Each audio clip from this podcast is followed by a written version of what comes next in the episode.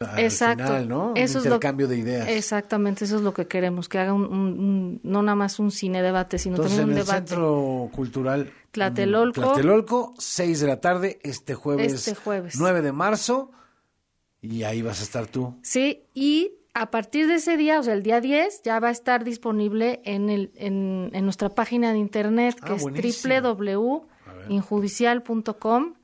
Ahí va a estar, ya lo vamos a subir, lo vamos a liberar Injudicial.com, lo liberan a partir del viernes del 10. viernes 10, para que todo el mundo que quiera verlo lo vea, porque lo importante de este documental se hizo para eso, Para que la gente lo vea. la gente lo vea, el mayor número de personas lo vean, opinen, debatan, propongan y, y, pues logremos así Y si entre no le haya todos. muy bien, no sabe muy bien del tema, pues para que le entre el tema también y vea de qué estamos hablando cuando hablamos de las cárceles. Porque es este un país, tema ¿no? que nos importa a todos, porque todos somos vulnerables a que nos enfrentemos al sistema No penal. sabemos cuándo nos va a pasar. Todos, En este país menos. todos, todos, todos. Bueno, pues ahí está la invitación para que vayan el jueves a las 6 de la tarde en el Centro Cultural Cultural. Universitario de Tlatelolco.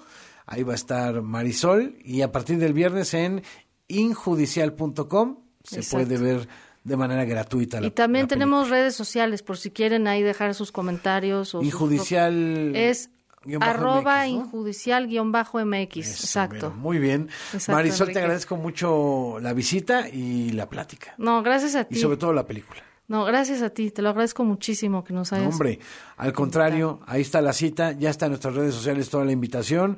Marisol Paredes Ruiz, directora Ruiz de Velasco. Ruiz de Velasco. Ah, es compuesto. Sí, ese es mi apellido. Entonces, Marisol Paredes Ruiz de Velasco. Exacto. Muy bien. Sí, sí, sí. Bueno, Marisol para los cuates. Sí, sí, sí. gracias, Marisol, por estar aquí. A ti, gracias, Son las Enrique. 7 con un minuto. Pausa. Regresamos con más. Un programa con muchos huesos. Así el hueso. Continuamos.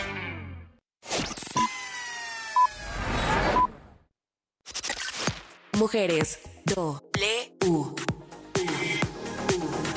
Mujeres. Rompe estereotipos, rompe todo. Porque me reinvento. Soy la mujer que elijo ser.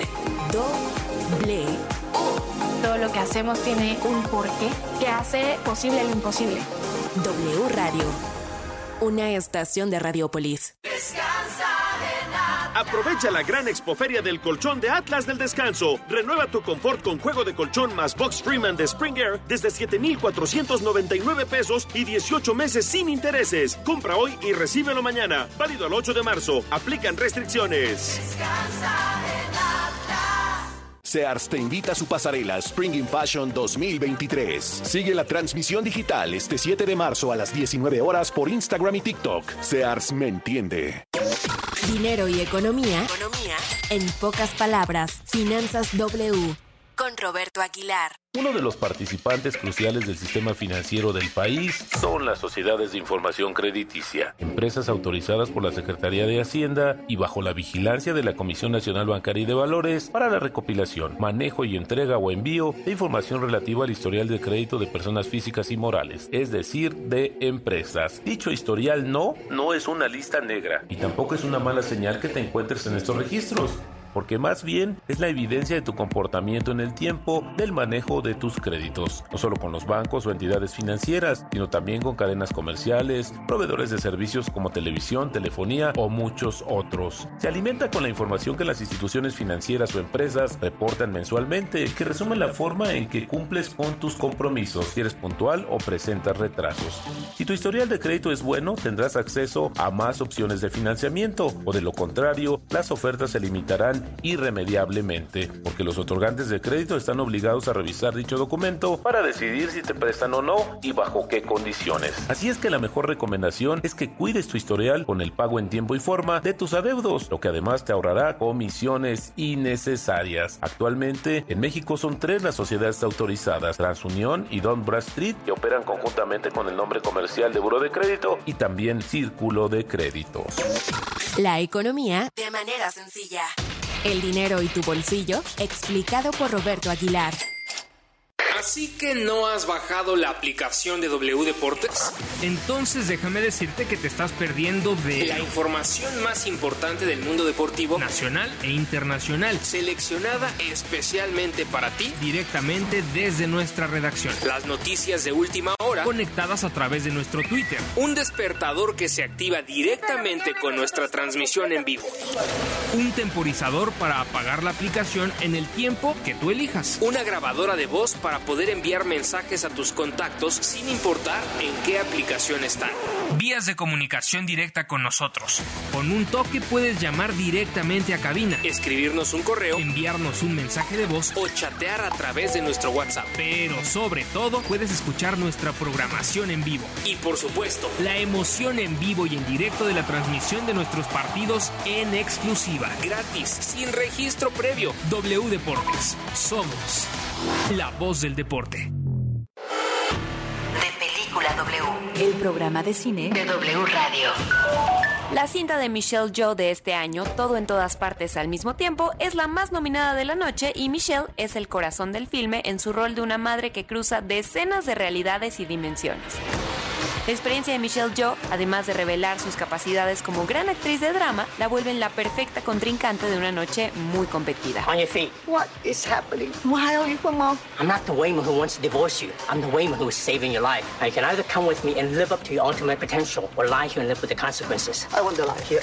Así que a esperar al 12 de marzo para escuchar las emocionantes, míticas palabras. And the Oscar goes to. And the Oscar goes to. And the Oscar goes to. De Película W. Con Gaby Y Leo Luna. Viernes, 8 de la noche. Sábado, 2 de la tarde. El programa de cine de W Radio. De Película W. Todo listo para el Festival Vive Latino, que cumple 25 años. Únete a la celebración este 18 y 19 de marzo. Foro Sol. Kinky, Red Hot Chili Peppers, Café Tacuba, The Black Crowes, Plastilina Mosh, UB40, Pesado y muchos más. Adquiere tus boletos en el sistema Ticketmaster o escuchando la programación en vivo de W Radio. 25 años del Vive Latino. W Radio invita. Si es radio, es W. La Alpan 3000, Polonia Espartaco, Coyoacán. W Radio 96.9.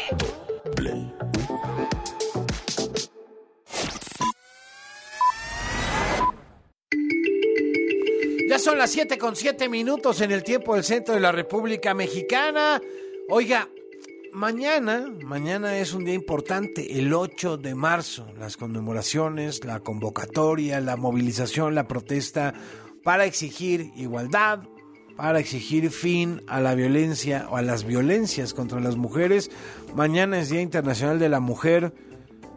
Y sabe que vamos a estar platicando este tema porque pues hay lugares donde no les entra, nomás no les entra. No les entra el chip. Ya sabe usted que a los funcionarios de la actualidad, incluso a funcionarias, les preocupa más los desmanes en edificios históricos, las pintas con grafiti de protesta, que resolver el problema de la violencia, que resolver el hecho de que matan casi a 11 mujeres todos los días en este país. De eso y mucho más vamos a platicar en lo que resta de este programa. Yo soy Enrique Hernández Alcázar, seguimos en la señal DW. W Radio presenta Así el hueso. Con Enrique Hernández Alcázar. Actualidad. Entrevistas. Opinión. Un programa con muchos huesos. Así el hueso. Así el hueso. Con Enrique Hernández Alcázar. A solo unas horas de este día, del 8M, del Día Internacional de la Mujer, de las convocatorias, de las concentraciones, de las marchas, las movilizaciones, en Morelos, ojo, ojo, porque allá se advierte que si quienes participen causan algún destrozo, tendrán consecuencias. Luis Alberto Beltrán es corresponsal de W Radio allá en Morelos. Luis Alberto, cuéntanos. Enrique, muy buenas noches. Efectivamente, aunque no lo parezca, el comisionado estatal de Seguridad Pública, el almirante José Antonio Ortiz Guarneros, lanzó una amenaza en contra de aquellos y aquellas que participen en estas marchas conmemorativas al Día Internacional de la Mujer. Precisamente hoy en entrevista, el funcionario dijo que, bueno, denunciarán a todas aquellas que causen desmanes en las calles, hagan pintas o incluso lleguen a hacer algún tipo de provocación a los policías o a quienes estén vigilando este operativo. Vamos a escuchar cómo lo dijo este flamante funcionario.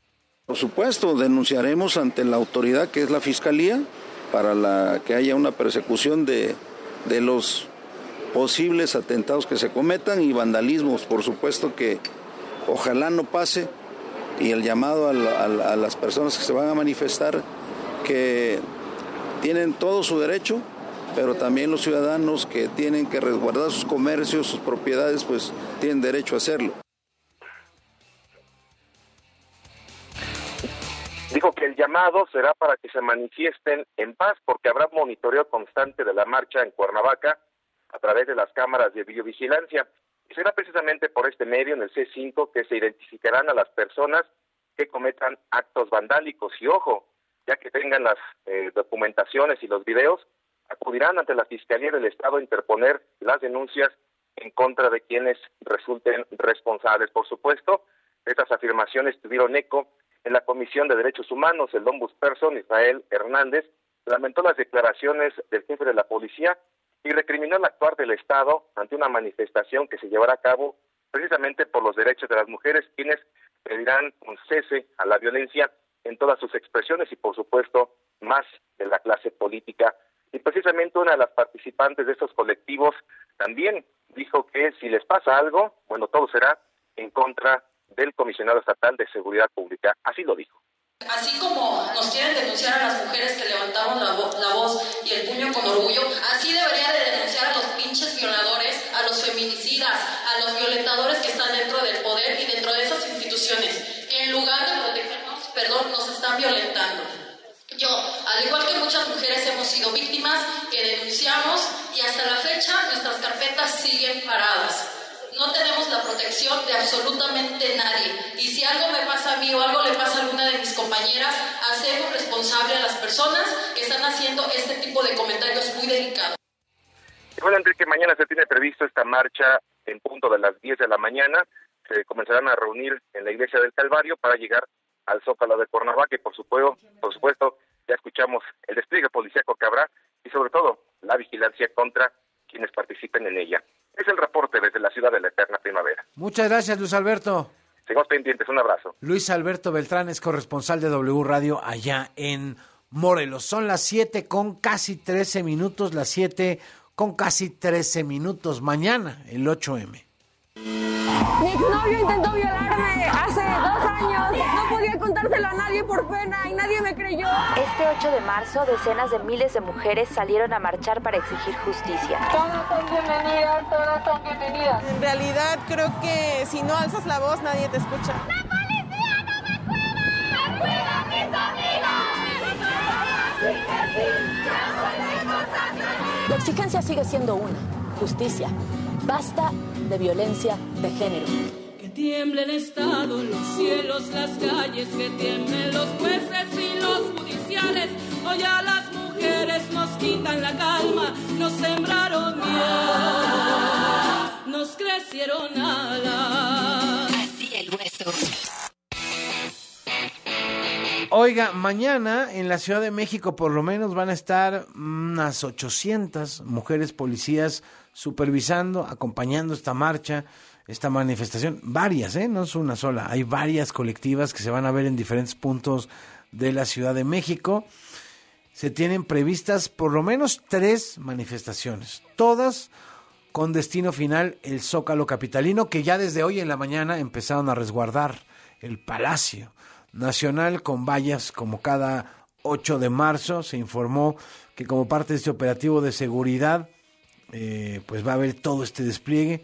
1.700 policías más estarán pendientes en caso de que se necesite apoyo extra por parte de la Secretaría de Gobierno y la Secretaría de las Mujeres. Van a participar 400 servidoras públicas. Y en el contexto habló justamente Claudia Sheinbaum, la jefa de gobierno de la Ciudad de México.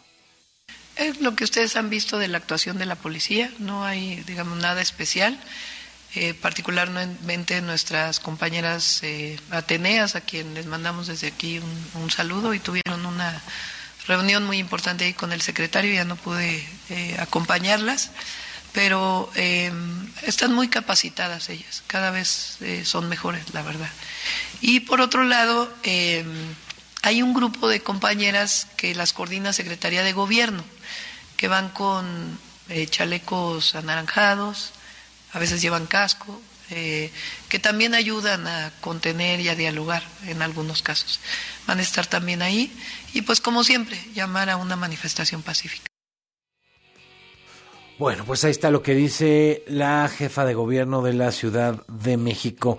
Y si hay un tema importante hablando de estas brechas de género en México, es el tema que tiene que ver con el desarrollo profesional y económico, que si bien van de la mano, son diferentes y en cada uno hay avances, pero siempre, y se nota, hace falta empujar con más fuerza. Y se está presentando desde el IMCO, el Instituto Mexicano para la Competitividad, una encuesta sobre el crecimiento profesional con lupa de género, como lo han venido haciendo el año pasado igual esto es fundamental, ver las situaciones, las realidades de este país con lupa de género. Y han encontrado, por ejemplo, que la mitad de las madres con educación superior han puesto en pausa sus carreras profesionales por motivos personales, contra dos de cada diez hombres que son padres de familia. Las mujeres y los hombres tienen aspiraciones similares en cuanto al crecimiento profesional, sin embargo, 27% de las mujeres evita realizar tareas complejas o nuevas por miedo a fallar. El estigma social, fíjese. Cifra que disminuye a 17% entre los hombres. Para hablar del tema, y le agradezco mucho que esté en la línea telefónica, Fátima Mase, es directora de Sociedad Incluyente del IMCO. ¿Cómo estás, Fátima? Hola, muy bien, buenas tardes, un gusto estar contigo y este auditorio. Igualmente, oye, eh, estas estadísticas son fundamentales para entender dónde estamos parados en cuanto a la profesión y al ejercicio profesional de hombres y mujeres, sobre todo mujeres. Sí, totalmente. Mira, hay que decir una cosa, son, reales las brechas de género que hemos visto en el mercado laboral. En México es, es difícil, hay, hay una buena parte del talento de las mujeres que está desaprovechado porque no se puede unir a la fuerza laboral y generar sus propios ingresos si quisiera. Pero estas brechas de género tienden a ser menores para las mujeres que están mejor preparadas con licenciatura o con algún posgrado. Y algo que encontramos en esta encuesta es que incluso en este sector de mujeres preparadas y que, digamos, tienen acceso a mejores empleos, aún así pesan diferentes barreras que detienen su, su talento y que precisamente por eso no las vemos llegar a la cima como quisiéramos, ¿no? Y creo que pues listaste estas dos bastante bien, ¿no? Uno que tiene que ver con esta brecha de confianza, que, que ojo, ¿eh? Tanto mujeres como hombres, y eso lo encontramos dentro de los datos de la encuesta, dudan de su trabajo, pero las mujeres esto tiende a ser menor o al menos lo reconocen en mayor medida. Y también esta necesidad de adaptar la carga laboral o los horarios en función de las tareas de cuidados, que esto pues tiende a cambiar o a frenar en la trayectoria profesional de las mujeres. Sí, aún las mujeres tienen mayor desventaja en México para ejercer profesionalmente por estas circunstancias que les hemos puesto la sociedad sobre sus hombros, ¿no? Pues mira, sí, entre, entre los estereotipos, el trato, eh, el, el, mismo tipo de, de, las condiciones laborales que se ofrecen dentro de los empleos, la falta de modelos a seguir, porque conforme uno va subiendo en el puesto, pues va viendo cada vez menos mujeres, sobre todo en algunos sectores, pues todo esto pues merma la confianza de las mujeres y, y, pues eh, al, al, grado que las orilla en una mayor medida que a los hombres a, a tomar decisiones que, que, pues las pueden poner en desventaja respecto a sus pares para poder seguir creciendo. Eh, y además, bueno, todo lo que tiene que ver con la parte de cuidados que es fundamental. O sea, sin duda alguna, sí hay decisiones que, que pueden, como el tema de la pausa en, la- en las carreras profesionales, que es muy marcada para las mujeres, sobre todo para las casadas que tienen hijos, contra el caso de los hombres, que prácticamente para todos los grupos, eh, el 20% de hombres, ya sea solteros, casados, con hijos, ponen en algún punto su eh, eh, pausa en, en- en su carrera profesional, pero pareciera que el estado civil o el, ten- eh, el tener hijos no, No tiene- es fundamental. no- no influye, ¿no? No es fundamental. Sí. Oye, ¿cómo se puede revertir? Porque finalmente hemos visto desde hace varios años este tipo de estadísticas, este tipo de realidades, pero ¿cómo se le puede dar la vuelta? Mira, la primera, la primera acción que yo te diría, y esto puede recaer tanto en los gobiernos como en las propias organizaciones, es vale la pena promover la educación, tanto formal como continua, para las mujeres. Una mujer preparada, sin duda, enfrenta un panorama laboral muy diferente que, que el resto de las mujeres, y esto creo que es un primer paso. Segundo paso que te diría es, hablemos de la brecha de confianza, sí, hablemos del síndrome de impostor, sí, pero hagámoslo con datos y reconociendo que mucho de lo que de, de lo que sucede o de este fenómeno se debe a lo que ocurre dentro de los propios ambientes laborales, ¿no? No lo dejemos nada más a- a, eh, como un, un como un síndrome propiamente, ¿no? Como algo inherente a la persona, sino porque realmente hay trabajo que puede hacer la propia organización, desde programas de mentorías o sponsorships que, que tengan esta perspectiva de género y que reconozcan que las mujeres tendemos a dar un poco más de nuestro trabajo y a levantar menos la voz. Eh, en segundo lugar, eh, el pensar en, en ofrecer condiciones laborales mucho más flexibles, pero ojo, tanto para mujeres como para hombres.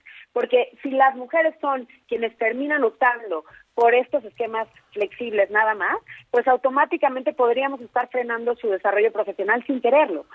Eh, y, y tercero, pues bueno, hay, hay unos programas corporativos que en Estados Unidos se les llaman rampas, porque es una realidad que alrededor de la mitad de las madres ponen en pausa su, su carrera profesional por la misma demanda de los hijos y esto puede durar más tiempo para algunas personas que para otras. El chiste es cómo captamos este talento de regreso, cómo lo preparamos para que pueda regresar a pesar de tener un vacío en su currículum profesional. Eso está, eso está buenísimo. Eh, todo mundo tiene aspiraciones, por supuesto, pero sí estas labores de cuidado, este tener que recalcular, diría tu navegador GPS, ¿no? Tu vida profesional de acuerdo a la vida personal, a los cuidados, y a que no se puede compartir la carga, ¿no? De responsabilidades en el hogar, pues es- eso nos hace ver estos datos, ¿no? Claro, ver, hoy- estos hoy no- datos, ¿sí? Claro, hoy no se puede compartir la carga porque creo que soñar con un mundo en donde eh, una pareja lleva 50 y 50 cada quien en las tareas de cuidados y del hogar se ve difícil. Eso no va a pasar de la noche a la mañana, pero sí puede pasar y también hay que trabajar en eso, ¿eh? Y ojo para todos los hombres que nos estén escuchando, porque ahorita pensando justo en el 8 de marzo, que toca reflexionar no nada más en los casos de violencia que son terribles en México, sino también qué más puede hacer cada quien desde su trinchera. Y una de estas de, de estas aportaciones puede empezar en casa. ¿Cómo, ¿Cómo se involucran más en estas tareas que deberían de estar compartidas? Claro, porque las violencias de género no solo son violencias físicas, sino empieza desde la violencia psicológica, patrimonial, económica, etcétera, ¿no? Así es. Fátima, como siempre, te agradezco mucho estos minutos. ¿Dónde podemos revisar completa la información y este estudio? Muchísimas gracias por el espacio. Todo eh, nuestro material está disponible en nuestra página de internet www.imco.org.mx y en nuestras redes lo, lo estamos moviendo constantemente. Gracias, Fátima. Gracias a ustedes. Buenas noches. Hasta luego, Fátima Mase es directora de Sociedad Incluyente del IMCO. Son las 7 con 23. De película. Cine. Series. ¿Qué otras sorpresas me esperan? Estrenos y más. Mario Sekeli. Así el hueso. Estamos ya a cinco días de la entrega de los premios Oscar, a lo mejor del cine en Hollywood, y está en la línea Mario Sekeli conectado desde Los Ángeles, California. ¿Cómo estás, Mario? ¿Ya listo?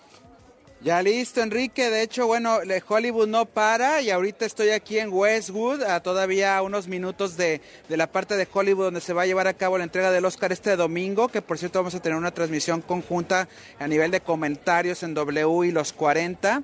Y bueno, pues estoy en la premiere de Ted Lasso, eh, una serie que también eh, ha hecho historia aquí en Hollywood. Ya les platicaré en el estreno el día 15, pero bueno, todo el mundo está hablando ya del Oscar. Jimmy Kimmel regresa por tercera ocasión como host del Premio de la Academia en su, número 95 ceremonia de la entrega de lo más prestigiado de, la, de lo que es eh, el cine aquí en Estados Unidos. Y bueno, pues se han estado dando a conocer estos días quiénes van a ser los que van a a presentar la película. Menciona algunos nombres: Halle Berry, Antonio Banderas, Elizabeth Banks, Salma Hayek, Andrew Garfield, Hugh Grant, Emily Blunt, Glenn Close, Sui Saldaña. Eh, Melissa McCarthy, Michael B. Jordan, Samuel L. Jackson van a acompañar también a Jimmy Kimmel a presentar premios Oscar, que ya sabemos que también ahí están Guillermo del Toro, Alfonso Cuarón, también viendo a ver qué sucede también con sus películas respectivas. Y bueno, pues eh, hoy quería también aprovechar para este countdown o, cuenta regresiva, hablar ya de una de las categorías principales, que es eh, actor y actriz de reparto, ¿no? ¿Cómo ves? Oye, sí, son... digamos que dos de las categorías más importantes. Y empecemos, si quieres, por las actrices de reparto o, como le dicen en inglés, actress in a supporting role. Sí, porque la verdad es que la traducción siempre en español ha hecho mal a esta categoría, porque no es como, digamos, una actriz del montón, sino es la que apoya o soporta el trabajo de la actriz principal o actor principal de la historia. Y bueno, pues tenemos a Stephanie Shu en, en todo, en todas partes al mismo tiempo a Jamie Lee Curtis por la misma película, que esto es una cosa que no pasaba eh, desde el Oscar número 36, en que ahorita lo vamos a ver con los actores de reparto, en que dos actores de la misma película compiten entre sí. Kerry Condon por Los Espíritus de la Isla, Hong Shuao por La Ballena, Angela Bassett por Black Panther Wakanda Forever como la reina de Wakanda. Y fíjate qué dato, Enrique, es la primera vez que nominan a un actor por una película de Marvel. Eso ni, ni yo me acordaba, porque hemos visto actores por DC, obviamente por películas como Batman, ¿no? El Joker, famoso que ya se llevó incluso dos Oscar, pero no hemos visto eh, hasta ahorita con Angela Bassett, que es la favorita a llevarse esta categoría. ¿Es la que hace de la mamá? Sí, exactamente. Sí, es la Qué que buena hace de mamá. actuación, ¿eh? Qué buena actuación, Es- de lo mejor de la película. de lo mejor porque trae en sí eh, eh, la parte sobria, la parte del decirle adiós a Chadwick, a, Chadwick Boseman, el actor que falleció precisamente entre las dos películas y que ciertamente Wakanda Forever es un adiós, es, es involucrar a los fans de Marvel en este adiós. Hong Chuao, eh, también actriz asiática que junto con los demás asiáticos están haciendo historias también eh, en La Ballena, pues este es un gran ejemplo de lo que decíamos ahorita de una actuación de soporte, porque Brendan Fraser Increíble, pues, ¿eh? Increíble. no está solo, Chau. ¿no? Hong Chao, para mí se lleva la película. Brendan Fraser muy bien, los, los eh, este, ¿cómo se llaman? Todo este, estos efectos La de parte del caracterización, maquillaje etcétera, está muy bien, pero, demás, sí. pero Hong Chao, que es, pues la cuidadora, Ajá. es brutal La- su actuación. Es que ella se vuelve nuestra audiencia, la que le pregunta las cosas que le queremos preguntar al personaje de Brendan Fraser, de por qué eh, Charlie se ha dejado así en este estado que está al borde de la muerte, ¿no? Y por otro lado, también hablando, y hablando mucho del tema de, de este, de este mes y de lo que va a pasar este 8 de marzo, Kerry Condon en Los Espíritus de la Isla interpreta a esta mujer en un pueblo en Irlanda a principios del siglo pasado que que le llega el llamado a la aventura que dice, yo no pertenezco aquí, yo no tengo por qué andar aguantando a los hombres del bar y también a mi hermano, que pues puede ser muy linda gente, pero tiene una visión más limitada de la vida. Ella lee, todo el tiempo está leyendo y un día dice, ¿sabes qué? Me salió un trabajo en Londres, ahí te ves, diríamos, en México, y toma su barquito, su barca y se va a vivir aventura de, de su vida que ella cree que, que es donde va a ser, pues su- se va a realizar, ¿no? Entonces es un gran personaje para darle una visitada. Y Jamie Lee Curtis, ¿no? La reina de Scream Queen eh, desde Halloween y que también sus padres, Tony Curtis y Janet Lee hicieron historia. Bueno, pues ahora ella también es parte en todo, de todas partes al mismo tiempo, junto con Stephen Xu, que es la hija rebelde. Bueno, yéndonos rápido, vámonos a actores de reparto. Eh, Brendan Gleeson, que precisamente está junto con Barry Cohen compitiendo por la misma película que estamos ahorita mencionando de los espíritus de la isla. Brian Tree Henry por Way, un actor afroamericano en una película que la pueden ver en Apple TV Plus, maravillosa sobre una mujer que regresa de una guerra moderna en Estados Unidos y en esta rehabilitación se encuentra con un alma que le puede hablar de tú a tú también por sus errores del pasado. Jude Hirsch en Fablemans, que en dos escenas prácticamente también se gana esta nominación como este mentor o padre espiritual que también recibe el personaje que le hace de, digamos, de Steven Spielberg cuando era joven y, y recibe también el llamado a dedicar su vida al mundo de las artes. Pues eh, aquí Hugh Kwan es el que se ha llevado todos los premios, tal vez es uno de los Oscars más cantados. Y además es el, chico que lo conocimos de niño en Indiana Jones y en los Goonies. Y que bueno, también es parte del alma de la película de en todas partes al mismo tiempo eh, siendo eh, pues el cómplice de esta madre que se tiene que dar cuenta de que tiene que pedirle perdón a su hija y a la vez reunir a su familia y salvar a su casa a la vez, ¿no? Entonces ahí está Keju Kwan si la quieren poner en su quinela y Angela Bassett la pondríamos también en nuestra quinela de actriz de reparto, aunque Jamie Lee Curtis yo creo que muchos de los votantes tienen muchas ganas de verla pasar enfrente porque es un amor de mujer, tiene mucha historia en Hollywood, ¿por qué no también darle el premio? Muy bien, Mario Sekeli, pues ya falta cada vez menos. Mañana nos estaremos comunicando, por supuesto, para seguir platicando de estas historias rumbo a la entrega del Oscar este domingo 12 de marzo. Mario, un abrazo hasta Hollywood. Un abrazo desde el corazón de Hollywood, afilar el lápiz para la quinela. Eso, gracias Mario Sekeli desde Hollywood, California. Son las siete y media. Una pausa y regresamos. Esto es. Así el hueso. Con más información para ti. Continuamos.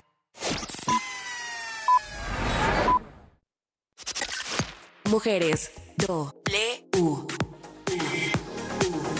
Mujeres. Rompe estereotipos. Rompe todo. Porque me reinvento. Soy la mujer que elijo ser. Doble.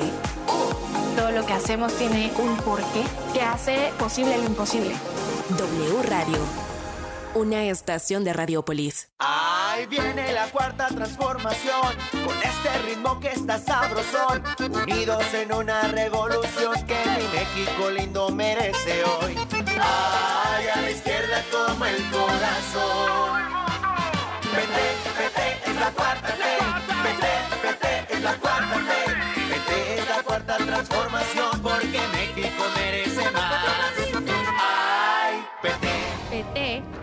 es la 4T. Con el fin de promover la investigación sobre las finanzas públicas y economía en México, el Centro de Estudios de las Finanzas Públicas de la Cámara de Diputados convoca a la decimasexta edición del Premio Nacional de las Finanzas Públicas. Los trabajos se recibirán únicamente a través del sistema en línea del CEFP hasta el 31 de julio de 2023. Más información en el sitio www.cefp.gov.mx. Cámara de Diputados. Legislatura de la Paridad, la Inclusión y la Diversidad. Amanda Miguel y Ana Victoria Verdaguer regresan al Auditorio Nacional para un homenaje a Diego Verdaguer. Mi buen corazón, yo quiero saber. Siempre te amaré Tour. 16 de marzo, Auditorio Nacional. Adquiere tus boletos en el sistema Ticketmaster o escuchando la programación en vivo de W Radio. Amanda Miguel y Ana Victoria Verdaguer. Siempre te amaré Tour. W Radio invita. Noticias, entretenimiento, deportes y estilo de vida. Solo en W. Una estación de Radiopolis. Destapando memorias. Con Charlie de la Mora. ¿Te acuerdan de mí? No me falles. Y siguiendo hablando de marcas de juguetes, sin duda alguna, una de las más famosas en la década de los 70 y 80 fue Lili Ledy. Entre los más famosos se encontraba Lagrimitas Lili Ledy. Contenta llevándola a pasear. Fabiola, la muñeca que camina por sí sola. La comiditas Lili Ledy. Esta es Comiditas Lili, la única muñeca que come su papilla moviendo su boquita con naturalidad y bebe su mamila como un bebé de verdad. Luego, como es natural, hay que cambiarle el pañal. El horno mágico para hacer pasteles. Ay, ¿qué me dicen de la máquina de raspados? Máquina de raspados,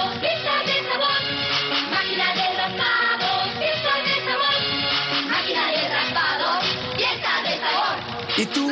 ¿De qué juguetes de Lili Ledi te acuerdas? ¿Tú de qué te acuerdas? Yo soy 2XL. Hashtag Destapando Memorias. Recuérdame. Si es radio, es W. El Gobierno de México, a través de la Secretaría de Infraestructura, Comunicaciones y Transportes, trabaja en la conectividad terrestre hacia el Aeropuerto Internacional Felipe Ángeles, que se ubica al norte de la CDMX en el municipio de Tecámac, Estado de México. De los nueve accesos contemplados destacan la modernización a ocho carriles de la autopista México-Pachuca, la construcción del entronque camino a San Jerónimo y la vialidad principal a la IFA. Acercamos el Aeropuerto Internacional Felipe Ángeles a ti. Secretaría de Infraestructura, Comunicaciones y Transportes. Gobierno de México. ¿Sabes qué hace la CNDH? No, realmente no. En la CNDH, tus derechos son nuestra prioridad. En 2022, publicamos 302 recomendaciones, la cantidad más alta en la historia de la Comisión. Si presentas una queja, hoy te atendemos más rápido. Hemos logrado reducir los tiempos de atención a quienes han sufrido violaciones a sus derechos. Por una auténtica Defensoría del Pueblo, acércate y conócenos. Comisión Nacional de los Derechos Humanos. Defendemos al pueblo. Mujeres. U. Mujeres. Rompe estereotipos, rompe todo. Porque me reinvento. Soy la mujer que elijo ser. Doble. Todo lo que hacemos tiene un porqué que hace posible lo imposible. W Radio. Una estación de Radiopolis. Reporte Vial. Con Víctor Sandoval. Así el hueso. ¿Cómo andan las calles de la Ciudad de México? Víctor, buenas noches. Enrique, buenas noches. Ya quedó controlado un incendio, Enrique, que se registró en una casa eh, en la calle de Yunque, esto entre Torno y la calzada Viga en la colonia Artes Gráficas. Afortunadamente eh, salieron, alcanzaron a sacar a, a, tres personas, no hay personas lesionadas y ya en este momento poco a poco se empieza a retirar los cuerpos de emergencia en esta parte de la alcaldía de Venustiano Carranza. La habilidad solamente es tránsito local en este punto, pero sí se generó una columna de humo que se veía de diferentes puntos de la Ciudad de México. En materia de habilidad, Avenida El Taller, muy cerca de este punto, lenta la circulación desde Calzada San Antonio Bat hasta la zona de Congreso de la Unión y esta última vía partiendo de Fray Servando hacia Martín Carrera. El reporte, Enrique. Gracias, Víctor.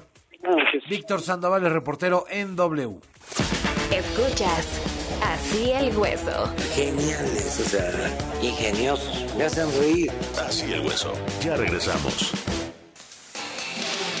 Ya son las 7 con 37. Carla Santillán Aquí llega estoy. la hora de la noticia con el cierre musical. Sí, con un twist de música. Con un twist de música. Aquí no hay ni ratones ni fantasmas. Como acá atrás. No está usted para saberlo ni yo para contarlo, pero sí. ¿verdad? Sí. en paquete. Ay, este, ese, no anden bajando de esas aplicaciones de si tomas aquí esta foto se ve el fantasma que hay aquí en la casa. No. Más se ponen bien nerviosos y no andan haciendo su tarea. Pero el ratón sí es real. El ratón vaquero. alguien dejó su diente. Alguien, no, alguien dejó la mermelada. Claramente. No es como suena. No vaya a ser, ¿eh? No vaya a ser, ¿eh? Cuidado. Tienes una güera que te está sacando en la redacción. bueno, vámonos con la información. Se nota que ya vamos a acabar. Exactamente. Ya. Venga de ahí de una vez. Lo que tienes que saber. Con Carla Santillán. Lo que tienes que saber. Así el hueso. A Estados Unidos le preocupa el control criminal que tiene el cártel del Golfo en Tamaulipas. Vero Méndez tiene más información. ¿Qué tal, Carla? Muy buenas tardes. El embajador Ken Salazar envió un mensaje en el que dejó en claro que para Estados Unidos la seguridad de sus ciudadanos es lo más importante y está dispuesto a trabajar con las autoridades mexicanas para que los responsables del secuestro y el asesinato de dos norteamericanos sean castigados luego de los hechos ocurridos en Matamoros, Tamaulipas, Ken Salazar lamentó estos acontecimientos y afirmó que se debe actuar contra el narcotráfico en México. Vamos a escuchar a Ken Salazar. Sentimos profundamente los asesinatos de nuestros hermanos ciudadanos de los Estados Unidos en Tamaulipas. También sentimos el dolor por las otras dos víctimas estadounidenses que siguen con vida y también enviamos nuestra condolencia a la familia de la víctima mexicana. Trabajamos con el gobierno de México, sí, para que los responsables sean castigados. Tamaulipas representa un riesgo por los altos niveles de crimen y violencia. Nos preocupa, en especial el control del cartel del Golfo, por ahí, por toda la frontera chica y en otros lugares en Tamaulipas. Este caso señala que es crucial que nuestros gobiernos colaboren. Debemos combatir la impunidad. Esta manera es como el embajador Ken Salazar extendió sus condolencias a los familiares de las víctimas eh, por estos hechos acontecidos en Tamaulipas y también a los familiares de la víctima mexicana en medio de este secuestro y estos asesinatos. El reporte que tengo esta tarde, Carla.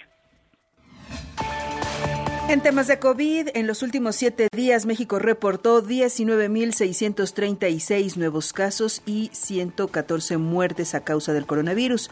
Datos de la Secretaría de Salud indican que luego de 14 días a la alza, los contagios y fallecimientos reportan una ligera baja con respecto a la última semana de febrero. Oficialmente, desde el inicio de la pandemia se acumulan más de 7.470.000 casos positivos y 333.100 dos personas han fallecido tras contraer el SARS-CoV-2. El líder nacional de Morena, Mario Delgado, reconoció que les beneficia la, la, decisión de Movimiento Ciudadano de no participar en las elecciones a gobernador de Coahuila y el Estado de México. En palabras del dirigente morenista, evidentemente ellos no tenían ninguna posibilidad de triunfo. Es extraño que no participen, pero por nosotros mejor. Más de la mitad del país tiene condiciones de sequía de moderada a extrema, reveló el Servicio Meteorológico Nacional. Los estados más afectados con más municipios con sequía extrema son Michoacán con 19 municipios afectados, Hidalgo con 13, Tamaulipas con 8 y Nuevo León con 4 municipios con afectaciones hídricas. Para cerrar y con buenas noticias, The Weeknd anunció que además de presentarse en el Foro Sol de la Ciudad de México los próximos 29 y 30 de septiembre, también ofrecerá conciertos en Guadalajara y Monterrey. El 26 de septiembre estará en Nuevo León y el 25 de octubre en Jalisco. La preventa de boletos para las nuevas fechas será el 15 de marzo a partir de las 2 de la tarde y los boletos para la Ciudad de México ya están agotados, así que Ah. pues todavía tienen chance de verlo en Nuevo León o en Jalisco. No se nos vaya a ir Salvador allá a Guadalajara o a Monterrey. En una porque- de esas. ¿No, no te gusta? Ay, ¿no te gusta The Weeknd?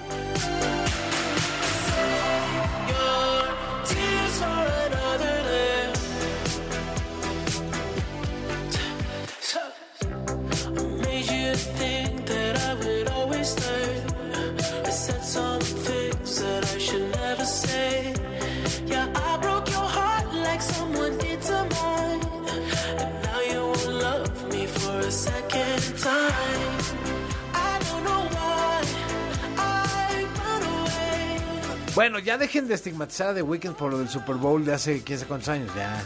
Pues sí, no, Es digo, un buen grupo, show, está- está pero padre, esperemos que si lo de todo en las presentaciones que tiene nuestro país, porque los boletos se agotan en... En segundos. Pues sí, ser Sí, en minutos, sí, pero en una de esas sí hasta en segundos. Ojalá que puedan entrar. Ay. Ah, qué mala onda, dice el productor. Qué mala onda, no es así. Bueno, ¿a ti sí te gusta The Weeknd? Sí. No está tan buenas tardes, pero sí me gusta. No está tan buenas tardes. Bueno, buenas noches, ¿eh? Más información. En wradio.com.mx. Gracias. Adiós. Carla Santillán en W.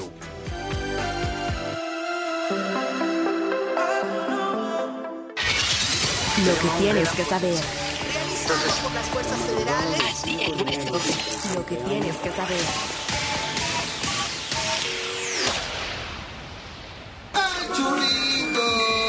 Ciudad Capital. Debe 300 pesos en el mando.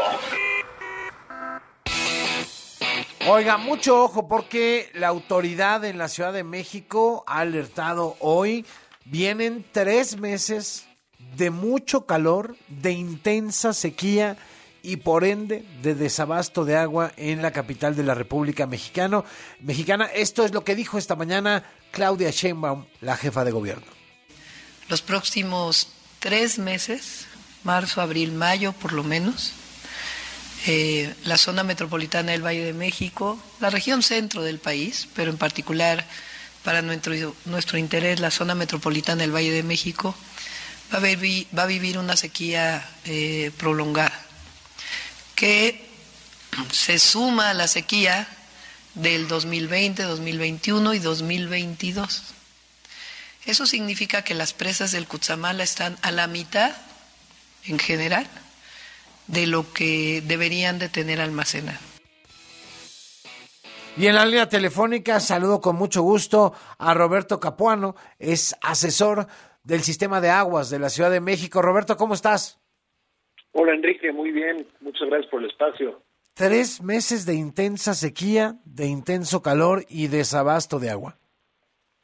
Sí, Enrique, algo que, quiero aclarar de entrada y es que lo que estamos viviendo no es una sequía común y corriente. Estamos viviendo una sequía histórica en el centro del país.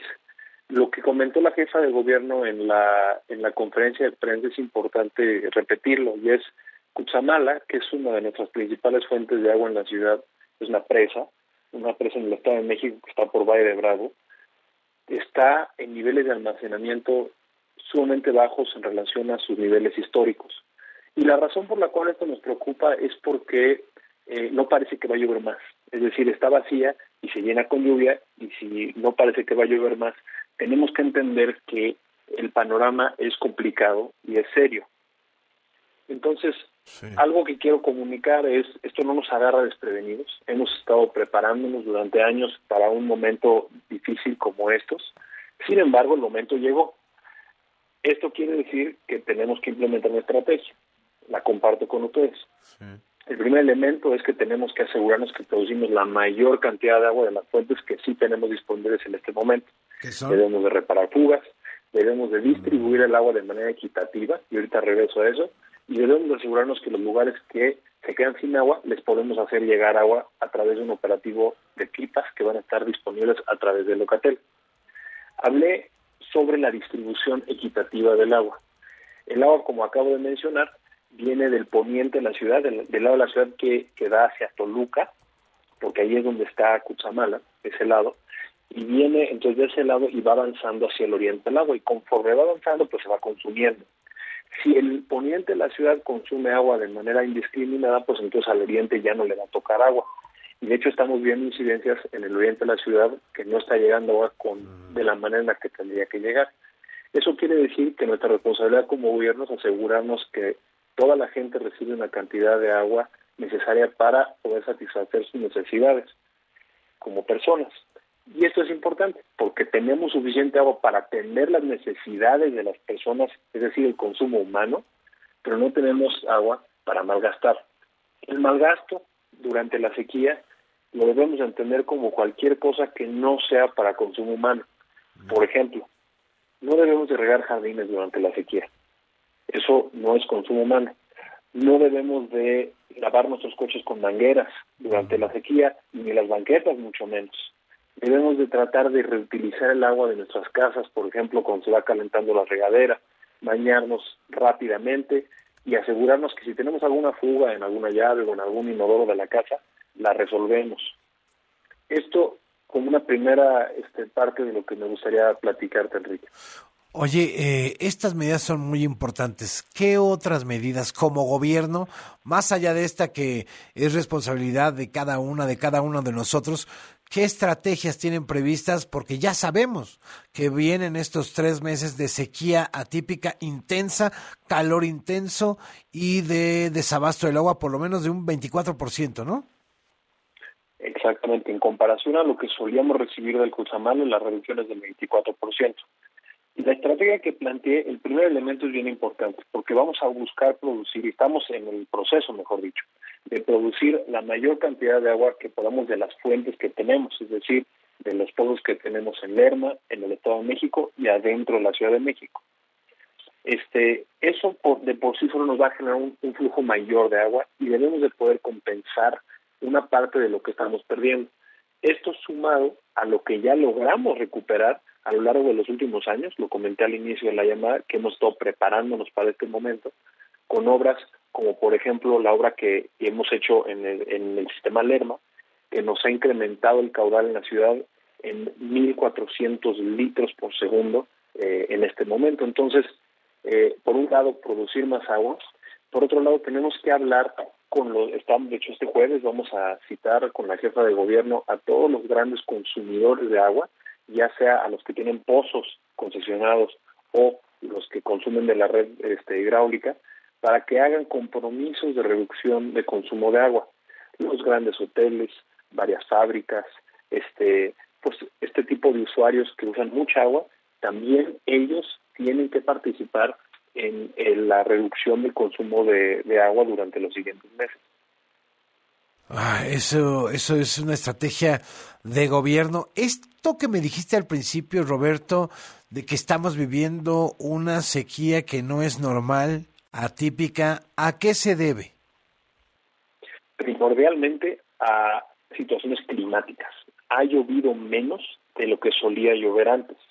Entonces antes eh, el agua del, Cuchamala la utilizábamos y durante la época de lluvia se volvía a llenar la presa y la volvíamos a usar y era un círculo, era un ciclo que estaba más o menos balanceado.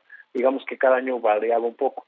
Lo que ha pasado en años recientes es que ha dejado de llover como llovía antes y entonces la presa no se vuelve a llenar a sus niveles anteriores. Volvemos a utilizar agua, llueve poco, no se llena y entonces estamos ante una situación que ya tenemos que hacer visible a la población que tenemos poca agua y que esa agua la tenemos que aprovechar bien.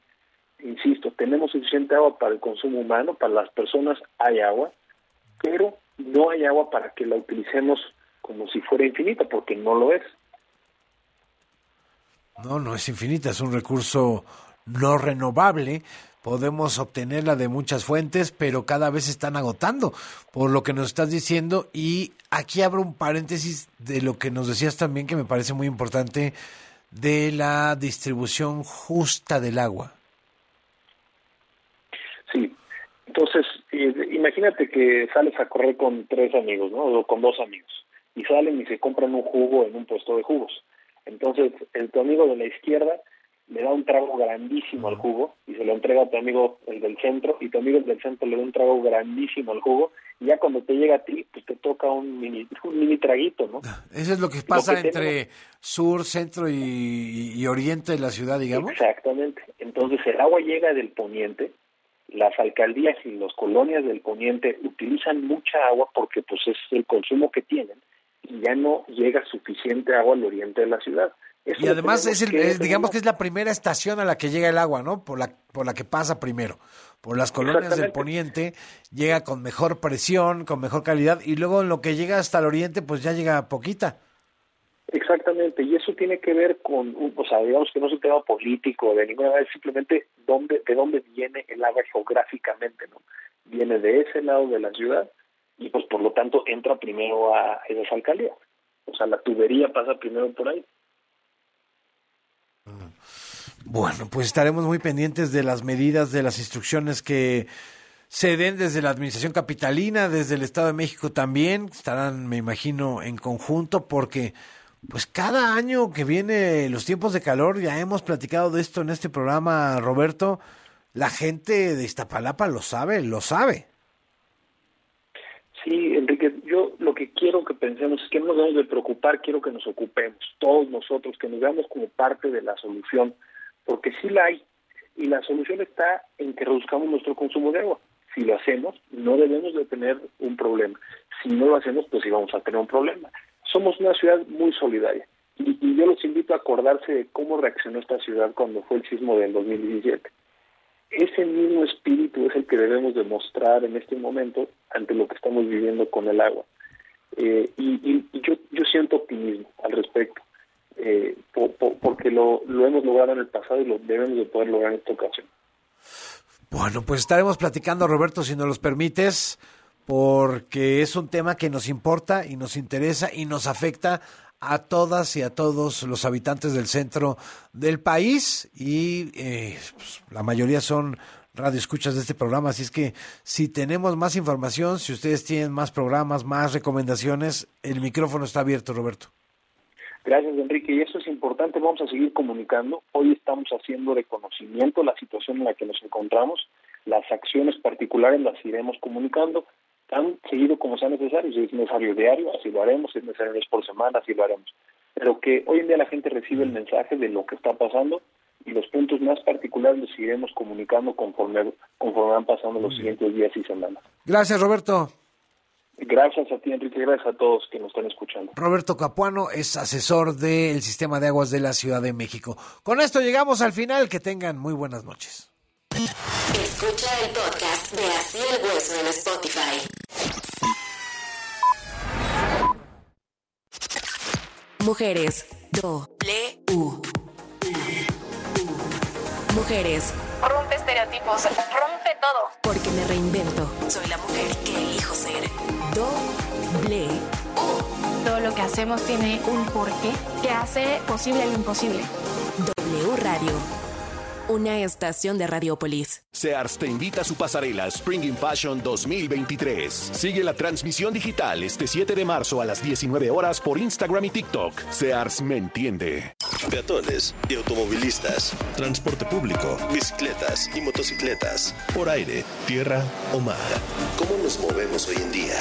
Movilidad W Radio. Hola, soy el profe Elías de Movilidad W y desde el 2020 en la Ciudad de México tenemos la tarjeta de movilidad integrada.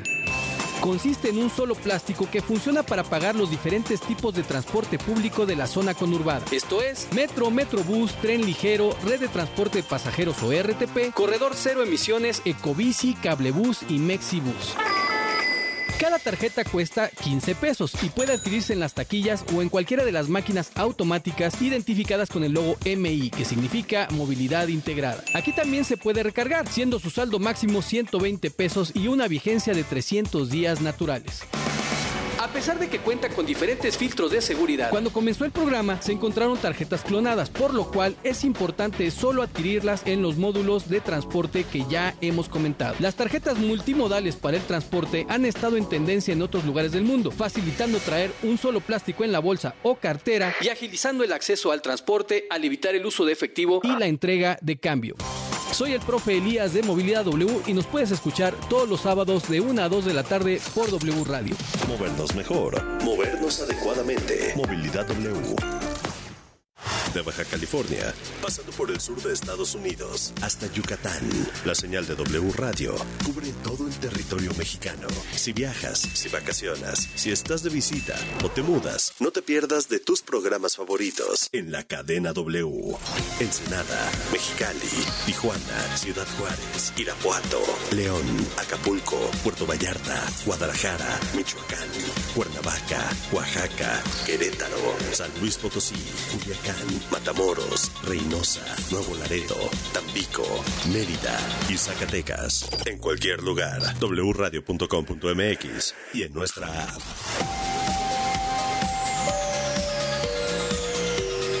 Cadena W. W Radio. Destapando memorias. Con Charlie de la Mora. ¿Te acuerdan de mí? No me falles. A mediados de los años 70 se transmitió por Canal 5 el programa La Familia Partridge. Hello world, hear the song that we're singing. Come on, get happy. Shirley Partridge era una madre de familia que acababa de enviudar. Sus hijos Kate, Lori, Danny, Chris y Tracy la convencen de formar un grupo musical el cual era representado por Ruben Kincaid. ¿Alguna vez había llegado tarde? ¿Y qué tal ayer? Ni siquiera vino a ensayar.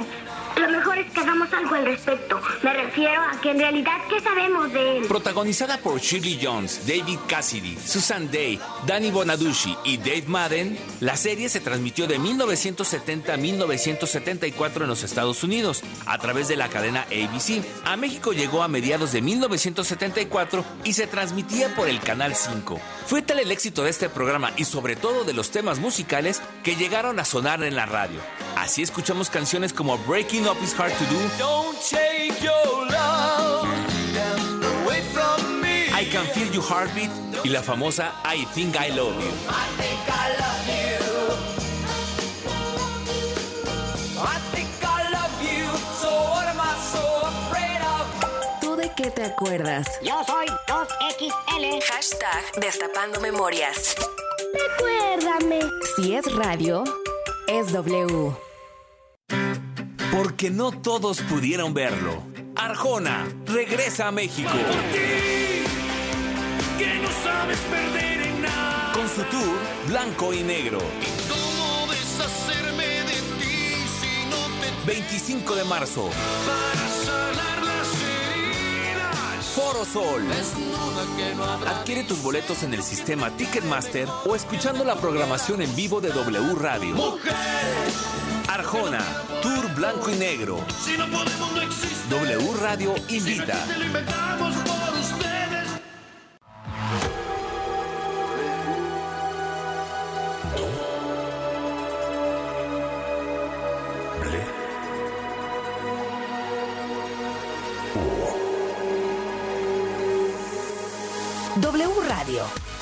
96.